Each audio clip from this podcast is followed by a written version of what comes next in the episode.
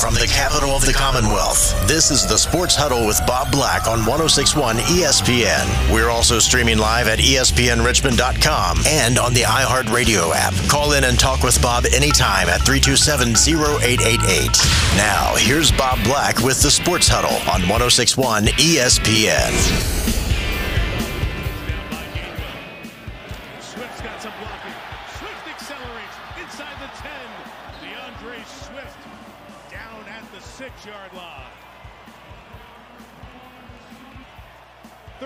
31 17, it ends. And two guys who have a lot of respect for each other and really like the way their teams are built as they were watching, getting ready for this one. Look at that, a real Swift. That's my favorite Swift. DeAndre Swift. No relation to Taylor Swift. Um, Taylor Swift had her Chiefs jersey on as she watched her guy Travis Kelce, in action for the Chiefs this weekend. Uh, but that was DeAndre Swift. That was Mike Tirico, actually, on NBC from the Sunday night game. Uh, DeAndre Swift, not great, but okay. 22 yard run on that one. He had 62 yards on 15 carries for the Eagles. But what Tirico was really talking about was Tua and Jalen, right? Tua Tagovailoa goes 23 of 32, 216, touchdown, one pick. He was sacked three times. Jalen Hurts uh, was also sacked three times and threw a pick through two touchdown passes, 23 of 31. Remarkable how similar those two guys were. I mean, you know, former uh, teammates in college and the whole thing with Alabama. Uh, Hurts threw for 279, so he threw for a little bit more because he has A.J. Brown on his side. Um, for everything you want to say about Tyreek Hill and Jaylen Waddle, uh, A.J. Brown is the man. I got to tell you that. I think he's had five straight games over 125 yards receiving. He had 137 in the Sunday night game. You have yes, him over Hill. What's that? You have him over Hill. I would. Yes. Not not in a race. Not if we're going to do a 40 yard dash. But if we're just catching passes and YAC, you know, YAC, right? Yards after catch. Uh, now Hill gets a lot too. Don't get me wrong, because his speed, he runs away from people. But I'm taking AJ Brown, man. That guy, he can go up and get it. He'll go over the middle. He'll go deep. 10 catches, 137, um, and a touchdown. So, look, I mean, I have small sample size. This is just this game. And look, I thought the Eagles did a great job on Hill and, and Tua, to be honest. I think their defensive game plan was as good as I've seen from Philadelphia in quite some time. So, Hill had 11 catches for 88 yards. Brown had one less catch, 10 for 137. So he certainly won the battle, if not the war later down the road. I don't know. But for now, I'm, I'm taking Brown. That was, that was one of the Eagles' better games uh, Sunday night. So that was very encouraging. And if I'm a Dolphin fan, I'm not too worried about that one. Uh, look, they were on the road on Sunday night, prime time. That city is stoked for anything right now in, in Philadelphia. Um, that one, that one doesn't really bother me too much. It's 17 to 10 at halftime. Uh, what was it, 24 17 going into the fourth quarter. Eagles got the last touchdown. Uh, if I'm the Dolphins, and obviously Dolphin Dave can chime in, or our guy Robert can chime in on that one, um, you know, I, I, think I just move on if I'm the Dolphins, and I'm still in pretty good shape. I think it was a really good win for the Eagles. Now, it'll lose a little bit of the luster if they don't come back and win at FedEx on Sunday. I'll get tight for that game, you know, because the Commanders always play the Eagles well. Um, almost always. I went to a game a couple years ago. That didn't happen. The Eagles blew them out. But anyway, um, a good Monday night, a good Sunday night football game was, and I apologize to Dolphin Dave because and AJ, you were involved in this. We were all going to get together and watch the game Sunday night, and I messed it up by uh, going up to see the Ravens and the Lions. um, you know, so I do apologize for that. I guess I can do it. I can do it directly to him right now as we get the five o'clock hour going. 804 327 0888. Dolphin Dave, good afternoon. How are you? And again, sorry we didn't get together hey. Sunday night. Yeah, Bob, we, we're going to have to, uh, you know, figure out something at some point, do this one more time when you don't want to go see the uh, Lions get the crap kicked out of them, but that's besides the point. Um, listen, I've called you a lot, and I think you can give to my credit. I almost never blame the refs on losing, and I'm not saying that Philadelphia would not have still won this game, but it was egregious that the way that that was refed. Okay, ten, ten penalties to none, and flat out blatant penalties they could they did ne- never called on the um, on the Philadelphia Eagles. Uh, again, uh, do I think we could have may have won? Do I think that was the full reason? No, and I think Philadelphia's got a very good team. I think that we fought against you guys and the rest that entire game, and someone should have looked into what the heck happened with that, but that just was totally unfair. Well, there was certainly the one egregious one, the face mask uh, down the sideline. I, I don't know how they missed that one on the Eagles. So I, I will give you that one. Beyond that, Dave, uh, I mean, I don't know. A horse, you got a guy coming through on a blitz. He gets horse collared, I and missed that that one. right there. Dave, who you got better, Hill or Brown? Hill in a second. He's faster. He- Okay. it- I, I think he's got the speed, and and I don't have anything against Brown. I wish Brown was on my team too. I think Brown might be slightly tougher, but I think if you're sitting in a, a situation where you need someone to just to get open or grab the ball and be able to get an extra 15 yards, I think Hill's got it all day long. Um, so I'll tell you that. And also, right now, I'll take Tua over uh, J- uh, Jalen Hurts uh, just by a slight margin. Um, I think that we did w- learn a few things, and the thing, the thing that encouraged me, guys, is our defense actually showed up. We didn't play bad defense that game. Okay, so you know that's something to build on, and I think that as we go on, I think you're right, Bob. I don't think there's, I don't have a lot of worries. Uh, we play against this weekend. We go back and play against our old nemesis, the Patriots, but then we get to go to Frankfurt and play against the um, uh, against Kansas City. So that could be an also interesting little plane ride. Uh, I had suggested today to Bob to uh, Bob to Big Al that uh, his um, his producer is also a Dolphins fan that says I'm such a freaking fly uh, caller that your station should pay for him and I to go to Frankfurt to watch the game. Apparently, that's not going to happen, but I had to give it a shot. I wish it would. I, I vote yes on that one. I think we should open up our checkbook and send you guys over there and be our car, our international correspondents for that game, Dave. Hey, listen, I, I, I, I do I do you proud, and I would try not to lean toward the Dolphins the entire time.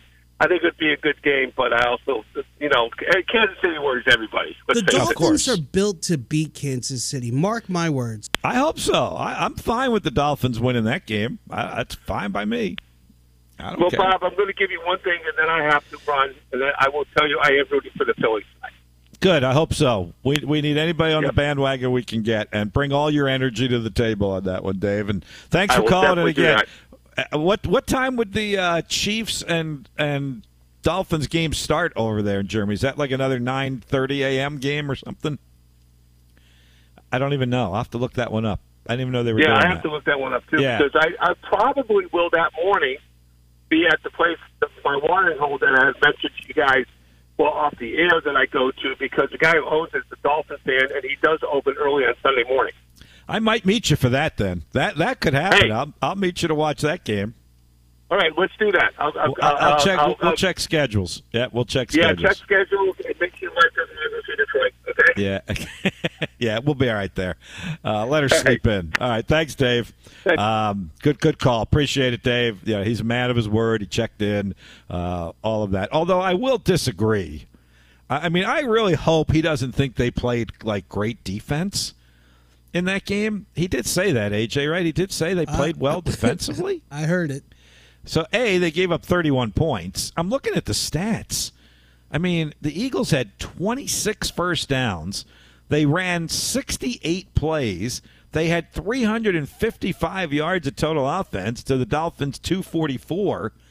Uh, they passed for 256. I mean, It was tight in that first quarter. I mean, I, I don't know. I, yeah, I, I- I get. I mean, the Eagles rushed for 100 yards, which in the NFL isn't terrible. The rushing yards are hard to come by. I mean, like the Dolphins only had 45 yards rushing. The, the penalties was odd. I will. I will admit that the penalties was it was awkward. There was at least the one I saw the the blatant face mask on the Eagle. Uh, I forget who it was, defensive back on the play down the sideline. But not to have any penalties. The Eagles get penalties. Trust me, the Eagles get penalties. That is a little bit odd. Zero for zero. Yeah, I wonder how many times a year there's an NFL game where one team has zero penalties. Did you feel like the game kind of got away with from them without even kind of? It just seemed like it was over in the second quarter. Uh, I thought it had a chance to be over in the second quarter, and then the Eagles kind of let them back in it, and the Dolphins got that touchdown before halftime and, and made it a game. If that one hadn't happened, I, I would have agreed with you. I never really thought the Eagles were going to lose that game. I, I knew it was going to be tight and close, but I liked the way they played. I really do. I like the way the Eagles played. They held the ball for almost 37 minutes, too. So that was, you know, Well, you know, me and Matt's Super Bowl picks are Philadelphia and Baltimore, and that was the we both agreed that was the first time that it looked good for both teams. They, I would love like that. That would be awesome. Eagles and Ravens in the Super Bowl. I think it's in Vegas this year too, isn't it? I wish it were somewhere a little bit closer to home, but still, nonetheless. Let's go to Vegas, Bob. You could, I guess. I don't know. My basketball schedule is probably going to get in the way of that, but um, I have a nice couch and a nice TV. I'll be all right. uh, anyway, all right, there you go. Um, yeah, Eagles over the Dolphins. I do think Philly played solid in that one. Uh, and again, if I'm the Dolphins, I'm not too worried about it. I think they'll be. I think they'll be fine. All right, five twelve on the Sports Huddle. Let's keep it rolling Tuesday afternoon on 106.1 ESPN. These are this afternoon's top sports stories. I'm sure he'll be fascinated by all the uh, stories you have to tell. This is today's Drive Home Headlines. Drive Home Headlines brought to you by James River Air. If you're not happy with your heating and cooling system, give James River Air a call for a free in home consultation. Check them out online at jamesriverair.com. All right, so the NBA season does open tonight. Lakers and Nuggets in Denver, 7:30. That's interesting. That must mean it's a 5:30 game in Denver, right? They're 2 hours Yep. time difference, right? That's interesting. And then Suns and Warriors at 10. All right, so you got the AJ, you got the defending champs, the the Nuggets, you got LeBron and the Lakers. Prime time, basically 7:30. That one's on TNT. Phillies and Arizona Game 7 baseball National League Championship Series. That one's on TBS at 8 o'clock. Who gets the better ratings tonight? What do you think? I know. I hate. I I hate to go here, being the baseball guy that I am, and you know, if you just laid it out, you would say, "Wait a minute. Of course, baseball is going to get better numbers. It's a playoff game. It's a game seven for crying out loud." But eh, I don't know. I'm gonna be honest with you. I think it'll actually be baseball. Okay, I do too. I do too. It's a pretty level playing field um, comparison, though, right? I mean, the games are basically at the same time. It's opening night in the NBA, so that's a that's a big deal. It's the defending champs. It's the Lakers. There's a lot of even not being an NBA fan. There's a lot of attractiveness to The- that game. The only trump card is the Warriors get ridiculous hits. They get ridiculous views. Well, now they'll be the late game, so that that one it would be a little harder to compare that, right? I mean, that game starts after ten. Hopefully, the baseball game is getting better numbers at that point if it's a close game, because it'll be in the seventh or eighth inning by that point if it's a close game on on TBS. So, uh, but I, I I would be curious on the Lakers Nuggets on TNT, and I, I hope baseball does better, quite honestly. But I'd be interested to check those numbers when we get a chance tomorrow. So anyway, so NBA opens tonight. Lakers Nuggets seven thirty. Suns Warriors at ten. Uh, there was a managerial move in baseball today as well. Bob Melvin leaves San Diego, where he had um, you know uh, it, it began as a love hate relationship, and I think it finished as a hate relationship. It just didn't work out there for him in San Diego, and he's heading uh, up the coast to San Francisco. He's the Giants' new manager, Bob Melvin, taking over in San Francisco for the deposed Gabe Kapler. We'll see what Bob Melvin can do with that Giants team. It's an interesting move for him. All right, so those are a couple of the big stories. Then, of course, Game Seven, uh, Diamondbacks and Phils tonight in Philadelphia for a berth in the World Series. First time in the 141 year history of the Phillies that they've played a Game Seven. The Diamondbacks played in a classic World Series Game Seven in 2001 when they knocked off uh, the New York Yankees for their lone World Series title. We've got that game for you tonight at 7:30. On these airwaves. Uh, coming up at the bottom of the hour, David Teel will join us. Really want to talk some Virginia with him, primarily Virginia football, uh, but ACC basketball tip off is coming tomorrow down in Charlotte. I imagine David will be down there for that. We'll ask him about that, talk a little hoops perhaps, and Virginia football and some tech football. Uh, back on that bandwagon a little bit after their win over Wake and they get Syracuse on Thursday night. So all of that coming up with David Teel, the award-winning sports writer of the Richmond Times. Dispatch, Richmond.com at 5.30 break time for us at a quarter after 5 on a tuesday afternoon. It's been a glorious day right? Sun splash tuesday here in the capital city. It's warm warming up. We're going to get into the 80s by the weekend. How good will that be? One more blast of summer for those of us that like the warm, hot weather like me. I will love this weekend all week long into the weekend. Uh, back with more of the show coming up after the timeout. 1061 ESPN. A second straight playoff appearance out of the CAA. Follow them on their quest every step of the way. Here on your home for the Richmond Spiders, 1061 ESPN.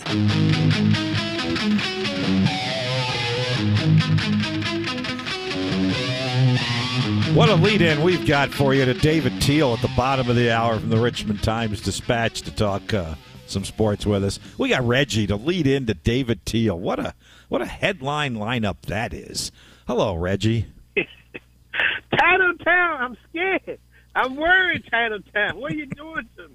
What are you Me doing too. to me, Titletown, Bob? You might want to you might want to check on me about eleven o'clock tonight. I'm a little worried too. Man, they jumped on y'all boy like a pit bull jumping on a steak. I said, Lord have mercy. As I was saying, try to get a greasy pork chop press, a hungry wolf. It ain't happening. The lumber was cracking last night. I said, what are you doing, Bob? First inning, pow, three runs. I said, uh-oh. Well, we got a problem. Second me, inning. Well, second inning, first of all, Reggie, because Nola struck out the side in the first. He looked great. And then the second, as has happened to him this year, gave up the two home runs, gave up another. Here's the thing that concerned me last night, Reggie. Uh, this has been one of those, those those tough seasons for the Phils, right? They've had to fight back a lot, up, down, guys struggling, guys. They look tired to me last night. Um, th- th- just their body language, and I thought the fans were tired as well. They're, they've had a lot going. They've had a lot going on up there, and I just felt like they, you know, they got behind and they just didn't have anything left in the tank. Now it's recharged today, right? It's got to be. It's a game seven. They will have the adrenaline flowing. That will not be an excuse. That will not be a factor tonight. But I just felt when they got behind last night, they just looked. Their body language looked tired, and I Tired hope. Yeah, I see. I knew that was coming. I knew that was coming. Wow, you know what your man Roy Williams always saying when it's in the Final Four game? Don't even think about being tired. So I'm telling you, Titletown, and your boys, don't even think about being tired. I don't want to hear it. I Come will on, equate- Titletown. I will equate game seven to the final four. Maybe not game six because it was not an elimination game for the Phillies.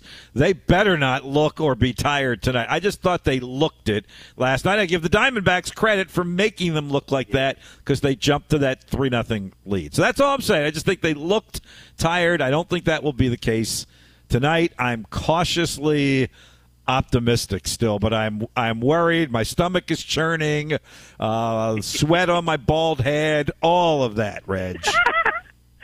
Well, speaking of time, man, y'all pull them huggies down and spank the A&T. How'd you like the A&T trip?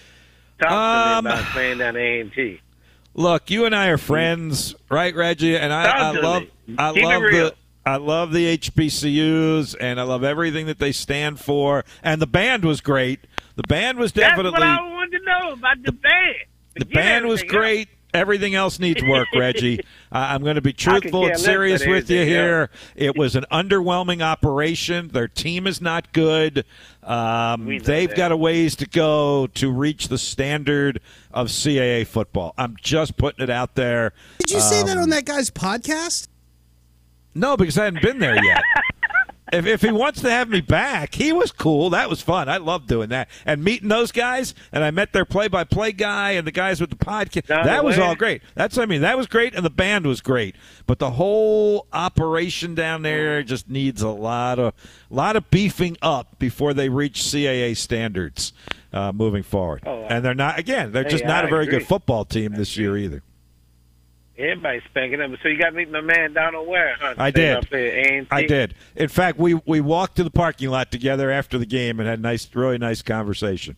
So it, that was well, I hope you told the brother I tell you, tell you what's up. He's a good friend of mine. Yeah, no, he's he's. Ter- in fact, we were we were going to catch up because I know he does some stuff for Sirius XM, and uh, we've aired Yeah. some of it here on Yeah. 106.1 ESPN. As a matter of fact, um, so I, I was going to Yeah. catch up with him. So that was a great connection you made for me on that one, Reggie. That's my positive Yes, part sir. of it. And they'll get better. I mean, if, if they stay, if they stay in the CAA, the, they'll get better. But I mean, you know the history as well as I do. They go Oh, yeah, CIAA for all those years. They go MEAC for another half a century. Then boom, they move to the Big South for two years, and then they're gone and go to the CAA. That's that's a tough transition. Yeah. This goes this goes back to my whole transition thing, and I don't think the NCAA is as much out of bounds as everybody thinks they are with putting at least a year transition in place for these schools. And this goes back to my JMU conversation that people aren't going to like know, my opinion can- on that one. You, you getting the JMU, and, and my daughter's a Duke. You're getting them upset, Bob? You're getting them upset? why, why am I getting them upset at Duke? I like Duke. no, the Duke. The that's what they Dukes. call Oh, the Dukes. The Dukes. Oh, the Dukes. Dukes. I know I am. I, yeah, I, yeah. I qualified and said that I'm not going to be very popular, but a rule is a rule. no, you're not. And and Okay. look, people are calling it a ban. it's not a ban. They didn't do anything wrong. It's a transition Okay. year in which they're not eligible so that they can be fully fledged FBS. And maybe they are at this point, but Reggie, when they signed up for mm. this, the rule didn't say if you're going 7 and 0, we're going to change the rule in midstream. They knew what they signed up for when they did it. That's all I'm. Oh saying. yeah, my man, my man Donald Ware shows from the press box and press row. That's on XM Radio on He's yeah, nah, we talked about it. Yeah, we talked. yeah. Cool dude. Yeah, Cool yeah. dude. Glad I got to yeah. meet him. I, Yep. I want him to. I want him to get you on. I want you to be on the show. Hey, he had Beyonce on the show. I'll do that, ago. I and said, I'll have Yo. him on. I'll have him on our show. They got Hampton this Yeah, week. Good luck to them against Hampton. Nah, Hampton will spank it's bad blood. They Hey, might. It goes way back. It's bad blood. Yeah, A and T's just they're, they're not very good. They're not very good. Hey, well, I'm glad you enjoyed the band. I did. The band was great. The stadium is nice. The press box was good. Um, yeah, the people were very friendly. All of that, but there was just the food? operationally they need some help. That's all I'm saying. I'm How's not the like food? I'm not like you know mad at them or pointing a finger at them without being constructive No, here. no, no. They just need some help I to mean, you improve their their game day operation. That's all. Yeah, well, a lot of people are mad at A and T because they left the MEAC. They still I get about that. that. So, I yeah. when when that happened years ago, I was shocked, Reggie, that any of those teams that left, when Hampton left, when NCAA left, I, I was shocked that that happened. So anyway, all right, got to I roll, got, Reg. I got to talk to you off the air about that. yeah, uh, we can do that. We can do that. We will. We'll find time to do that. Reggie, thanks. Appreciate it. Uh, need to get a break in here because David Teel's coming up, and I did get a couple of texts about you know my opinion on this NCAA JMU thing, and I, they're all going in the same direction. I'm the lone wolf on this one, and it's not because it's JMU. I, I mean, there are other schools out there who probably have had some level of success in a transition year that are probably saying the same thing. So either you just do it for everybody, or you you stick to it. I could see reducing this to one year. Uh, I'm going to do this real quick, AJ. I know we got to go, and David's coming up. But my guy tried Bill with an excellent text about all of this, and I'll get to it more maybe after David or when we get a chance tomorrow or Thursday as well. And I said this earlier uh, a one year transition period in today's game would probably be enough because you can now stock your roster not only with more high school kids, but transfer portal kids that will come to play for you. I do understand that. Uh, and I do hope they get a bowl game, and I hope you know because there aren't enough eligible teams, and that they get an opportunity to play in a bowl game. But I, I, I'm going to stick with the NCAA on this one. Um, you know, not changing the rules in midstream here just because a team is seven and zero at this point. It's not. It was not part of the original deal. Let's just put it that way. Five thirty. David Teel next on the Sports Huddle. The NFL season is in full swing, and we don't want anyone to forget. We have NFL coverage every Sunday afternoon, as well as every Dallas Cowboys broadcast. Here on your home for sports in the River City, 1061 ESPN Richmond. Service car.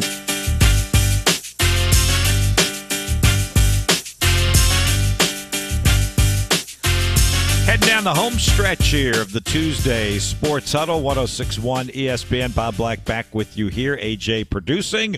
Talk some ACC action in this segment of the Sports Huddle. Uh, promoted it earlier as some football talk, but I know David Teel from the Richmond Times Dispatch, Richmond.com, is already down in Charlotte for ACC basketball tip off. Uh, all of that tomorrow. Our Matt Josephs is down there as well. You'll hear his show from down there and part of the huddle tomorrow as well with all of the interviews that he will garner. Um, so we'll do a little ACC hoops talk as well. David, good afternoon. How are you? Good afternoon, Bob. We've we've got the men tomorrow and had the women today, which of course included Kenny Brooks and the Hokies who were at the Final Four last year and have a stacked roster again. Yeah, I was going to say, how high flying is Virginia Tech women's basketball? I mean, they've got to be in another stratosphere right now. First time in program history, Bob, they've finished among the AP top 20 in consecutive seasons. And of course, last year won their first ACC tournament championship, uh, advanced to the Sweet 16 for only the second time in program history, and then the Final Four for the first time.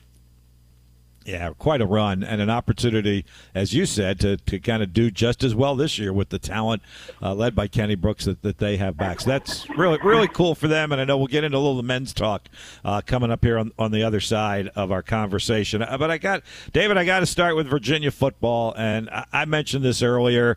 Um, you know, even if you're not a Virginia fan, heck, even if you're a Hokie fan, if you're any fan other than maybe North Carolina, doesn't at least a part of you feel really good, at least for a short period of time, by what they did Saturday night in Chapel Hill? Heck yes. I mean, you would you wouldn't be human if if you didn't have empathy for what the the folks in that program have endured since last November, and none of us will ever completely understand because that's just such a, a, a unique experience, and to lose three teammates like that, and and then to have Mike Hollins, who was wounded in that shooting, score three touchdowns Saturday night, uh, kind of uh, pull the Cavaliers back from a ten point deficit, allow them to, to rally for that victory as as twenty four point underdogs first ever road victory over a top 10 ranked opponent. I mean, think of the really good UVA teams that didn't beat top 10 squads on the road, you know, the Barber twins and such.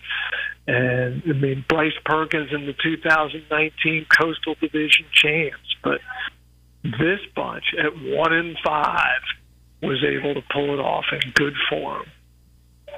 I think when it got to 24 14, wouldn't you agree that probably everybody, unless you were standing on that UVA sideline and maybe even some on that sideline, were wondering if that thing would just go Carolina's way? I sure did.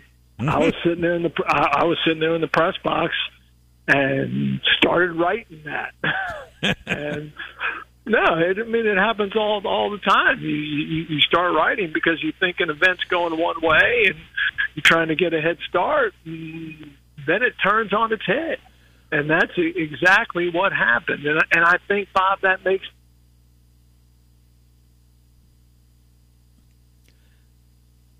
Uh oh, little connection problem there between Charlotte, where David Teel is located, and us back here in Richmond, just as he was Mickey. I love when, when David's like uh, always, you know, honest like that, and that gives you a little inside newspaper writing. You know, you start writing those stories as the game goes on. If you ever wondered how do how do, how am I reading a story that quickly after a game ends? Well, that's how because they're they're writing and changing as the game goes on. And that, uh, as David was saying, certainly was happening Saturday night when it got to 24 14 for Carolina in the third quarter. And Virginia starts its comeback, and that changes his whole story, right from the lead right down to the finish, right down to Tony Muskett uh, throwing the game-winning touchdown pass to Malik Washington, and then the interception uh, that Drake Maye threw threw when he was pressured uh, that ended the game. He needed the replay to confirm it. Uh, it had a lot of special things going on in that game. So we're going to try and reconnect here uh, with David Teel down there in Charlotte. He's already had a busy day, as he mentioned, with ACC Women's uh, Basketball Media Day today and the men coming up tomorrow. Um, see what kind of year it's going to be for ACC basketball. I mean, I think Duke is the cream of the crop. Certainly, the preseason polls have them up there at in the top three with Kansas and and Purdue, um, and maybe even Michigan State in there. And uh, there's not a.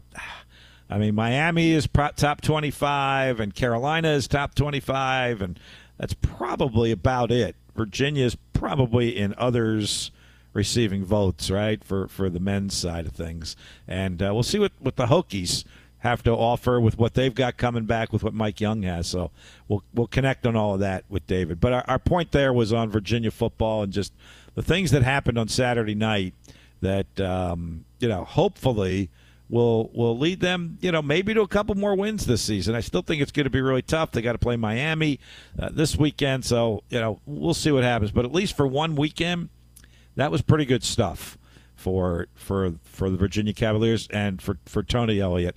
Uh, you, you, really got to feel good for him. All right, I think we've got we've got David back, and when we left him, we were talking about him reshaping your game story from the point yeah. that it was 24-14 to the way that it wound up, David. No, it, uh, it absolutely did turn on its head, and I think that makes the victory even more impressive. Mm-hmm. You know, Virginia had failed to close games against James Madison, and NC State, and Boston College, and you, you talked about how most folks were thinking, okay, it's starting to go Carolina's way. And that's another reason why he thought that, because Virginia had not been able to close those previous games. But wow, they came they came up with not only big time offensive plays, but just uh, clutch defensive stops. Mm-hmm. And and let's be honest, Bob, all upsets need this a little bit of good fortune and help from the other side. Drake Maye was just he was off. I mean, mm-hmm. we're talking about a career 68% passer. He only completed 50% on Saturday. He missed some routine throws. Receivers didn't help him. Had a touchdown called back on a holding penalty that ended up costing them four points because, and that's the final margin because they only kicked a field goal on that particular possession. Uh, so some things went the Cavaliers' way, but they took advantage of things. And you, you, talked about the great story of, of, Mike Hollins and the three touchdowns and, and the tragedy that he's been through and his fight back from that from that incident and, and certainly that's that's a headline there. But but David, I'll tell you the other guy for Virginia who has absolutely burst on the scene or go down as one of their best uh, portal transfers coming in has got to be Malik Washington, right? I mean, he has been just outstanding for them. He's the best he's the most productive. I don't know if he's the best receiver in the ACC, Bob, but he's the most productive. Mm-hmm. And he has been a, a lifesaver for for that offense. And that that game winning touchdown pass, you know, and it's it's just a broken play, and he catches the ball over the middle and essentially breaks four tackles to get into the end zone. Just a little dude with a whole lot of wiggle in those hips and a whole lot of speed. All right, David. So look, they're they're two and five at this point. It feels better mm-hmm. than that right now because they, they beat a tenth ranked team on the road in in Chapel Hill. What can this team do in the remaining what five games of the season? And I mean, uh, obviously, it's not getting any easier this week going down to Miami. Who knows what you're going to get from Miami, right? mm-hmm. uh, it's it's it traditionally, and this season is no different. Uh, the most skittish inconsistent bunch in the conference and, and one of the most inconsistent teams in the country. Mm-hmm. Uh, there won't be a big crowd in South Beach. There rarely is. it's it's it's it's a game Virginia can win, especially if Tyler Van Dyke is unavailable again. You know, I know Miami beat Clemson last week with Emory Williams, the backup at, quarterback, but it's not like the I mean, the offense only scored 17 points uh, in regulation before they won in double OT 28 20. So I, mean, I think Virginia has a puncher's chance there, but they still have to go to Louisville. They still have to play Duke at home. the the Georgia Tech game at home is certainly winnable, and then you've got the Commonwealth Cup game against the Hokies to close it out in Charlottesville. Well, since you mentioned the Hokies, let me uh, flip flop over there for one more football question, and I'll get you quick impressions of what you think you're going to see and hear tomorrow from the Hokies and Hoos from a basketball perspective. But, but um, you know, the emotions are up. They're positive in, in Blacksburg now as well, David. Right with the win over Wake, got a Syracuse team they can certainly beat on Thursday. I was talking earlier. There's a legitimate pathway to a bowl game here for Virginia Tech, or am I getting way beyond myself on this one? No, you're absolutely correct. Uh, I think Virginia Tech should win Thursday night. And actually, I, I think the Hokies will. And then they're sitting there. At, at that point, they would be four and four, and three and one in the league, uh, and we're with a manageable schedule. Mm-hmm. Got to go to Louisville. Got to go to Boston College got to go to UVA, but home against NC State, that's no world beater. Uh, BC is a average to below average squad. Yes, four and four, and, and and bowl talk is not out of bounds in the least. Mm-mm. Uh, great for them. I mean, it really is. So we'll, we'll continue to follow both of those teams, but at least they're on the upswing, at least for this week, both of them. And Tech, of course, coming off kind of the mini bye uh, by playing Thursday night and having not played on, on, Saturday as well. All right, what do you expect to see and hear tomorrow from from uh, you know our teams and from the ACC in general? I think I saw a preseason poll, maybe three ACC teams in the in the top twenty-five: Duke, Miami, and Carolina. What do you expect to see yeah. and hear from the Hokies and the Hoos, David? Well, from the Hokies and, and Hoos Bob? Well, not, number one, Virginia Tech made news tonight uh, with an announcement that Rodney Rice has left the program, mm-hmm. and guard is is is a position where Mike Young and his staff thought they were deepest. Uh, that's that's going to really hurt there. Uh, they really thought that they could ease the burden minutes wise on Hunter Cattoor and Sean Pedulla, and now that's one less piece uh, that they have to, to do that. Uh, from from Tony Bennett, I think there will be optimism. We have not heard from Tony Bennett since the Furman game, so it will it will be interesting to to take his pulse mm-hmm. on on his on his squad, on Reece Beekman's return, on his newcomers, not only the freshmen uh, but the transfer portal guys, uh, in, including Jordan Minor, uh, who, who gives them uh, an inside presence. So I, I mean, my guess, Bob, is when the ACC preseason poll comes out, it will be Duke one, Miami two, North Carolina three, Virginia four, Clemson five, and then after that, you can start pulling names out of a hat because there is a great jumbled middle. Well, that'll make for some exciting, fun college basketball games, I guess, uh, during the during the course of the season. Uh, all right, David, we'll let you go. We know it's already been a busy day, and it's going to be even busier for you down there tomorrow with all that college basketball talk. But less than two weeks to tip off for for college hoops, so we're we're right in the middle of our crossover season now, aren't we, between football and basketball? We absolutely are, Bob. Monday, November 6th, right? Robins Center against VMI. You got it. Come see us at some point, David. We'd love to have you there. I will be there. I promise you. All right. Thanks, Bob. Thanks, David. All right. Safe travels. David Teel, down there in Charlotte at ACC uh, tip off. And the one thing he mentioned there at the end, I had seen it on Twitter earlier today, but was a little hesitant um, to bring it up yet because there was nothing that has confirmed it.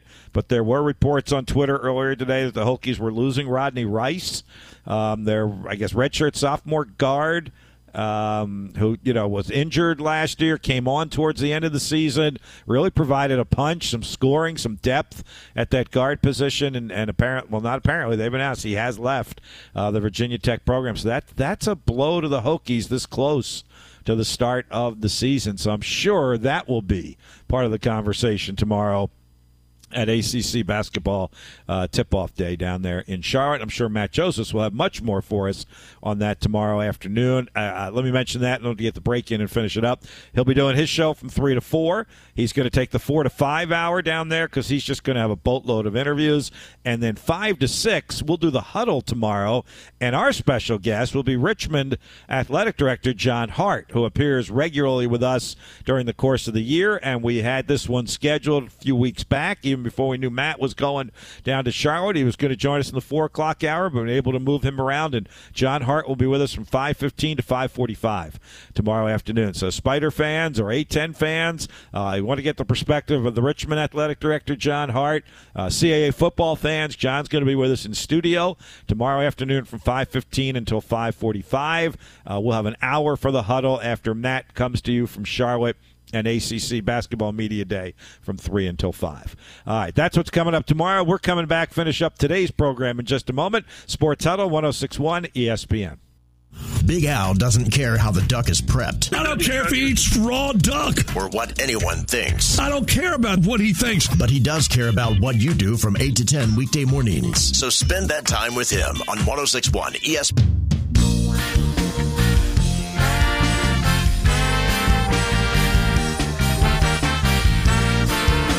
Get a couple of texts in here before we finish up. I'm actually reading them today. Good for me. 804 327 0888. Bob, I am not at all a fan of the NCAA. Don't get me started, but this guideline needs to be changed now. With the amount of talent now in high schools across the country, plus the transfer portal, not a fan, but it is what it is. That's uh, Bill, our texter. Available to teams going from FCS to FBS, a one year ban is more than enough in today's game. JMU should absolutely be bowl bound this year. You are punishing the school, the staff, and most of all, players by denying them the opportunity straight up. Try here, here. Bill. And yes, I am hurting after last weekend. Yeah, I, I could get off on a tangent here. What happened to William and Mary? Had that lead on Towson and gave up like 34 straight points or something like that with that great defense. And William and Mary's in some trouble now. Just to make the play, they're four and three and two and two. They cannot afford another loss. This thing could come down to the last week of the regular season. I'm getting way ahead of myself because Campbell's coming into Richmond this weekend. That's a high powered offense. They got hopes of going to the playoffs. That's an elimination game on Saturday between Richmond and Campbell at Robins Stadium. Uh, Campbell's three and two and four and three. The Spiders are five and three and four and one in the league. I get off the beaten path a little bit here to Bill's point, and I am in agreement with him about the one year as opposed to the two but you're already in the middle of the two. Like I would change it for next year. I would say, look, we see what JMU did, and that's going to help other programs moving forward, and we're going to make it a year because I, I just think you can't just look at JMU. You have to look at the other teams. You got to look at the teams in their league who weren't counting on JMU to be one of those teams that could take up a bowl spot that they were also entitled to if they played well enough, and they've been in the Sun Belt for a while. I just think there are a lot of other factors here. I don't like the rule at this point anymore. I think two years is one year too many. I remember years ago, it used to be five. There used to be like a five year waiting period to go from, I guess, Division two to Division one. I. I don't even know what that one is anymore at all. This one's a little bit less because it's FCS to FBS.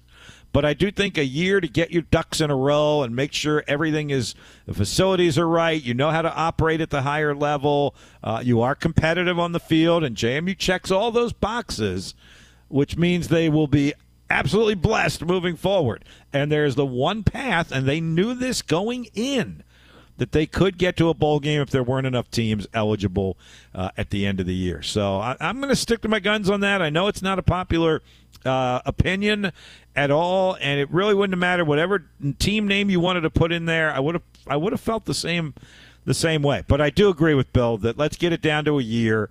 But we do need to use that year to scrutinize, to make sure that our fundraising is in place, our facilities are in place, uh, the operation on game day, recruiting, all of that is is in place. So great text there, uh, Tribe Bill. Good luck to the Tribe this week against Monmouth. Start to turn things around, and hopefully we'll see you on that last weekend in Williamsburg when the Spiders and Tribe go at it. That's it for us on a Tuesday afternoon. AJ, thanks Thanks for keeping me on the straight and narrow this afternoon. Thanks to our guests as well, Scott Allen from the Washington Post and David Teel from the Richmond Times Dispatch. Matt Josephs at ACC Basketball Tip-Off Media Day tomorrow. He's got you from 3 to 5, and then I'll take you 5 to 6 with Richmond Athletic Director John Hart, our special guest in studio tomorrow afternoon. Until we talk to you then, thanks for being with us. Enjoy Game 7. Go Phils tonight. You'll hear it here on 1061 ESPN.